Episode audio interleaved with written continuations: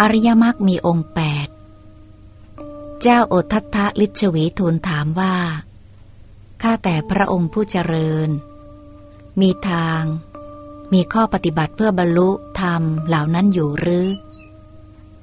พระผู้มีพระภาคตรัสตอบว่า มหาลิมีทาง มีข้อปฏิบัติเพื่อบรรลุธรรมเหล่านั้นอยู่ เจ้าโอทัตทาลิชวีทูลถามว่า ข้าแต่พระองค์ผู้เจริญ ทางเป็นอย่างไรข้อปฏิบัติเพื่อบรรลุธรรมเหล่านั้นเป็นอย่างไร พระผู้มีพระภาคตรัสตอบว่ามักมีองค์แปดอันประเสริฐเหล่านี้คือ สัมมาทิฏฐิ สัมมาสังกัปปะ สัมมาวาจา สัมมากัมมันตะ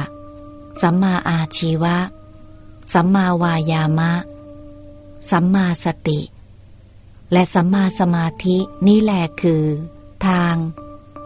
นี้แหละคือ ทางนี้คือข้อปฏิบัติเพื่อบรรลุธรรมเหล่านั้น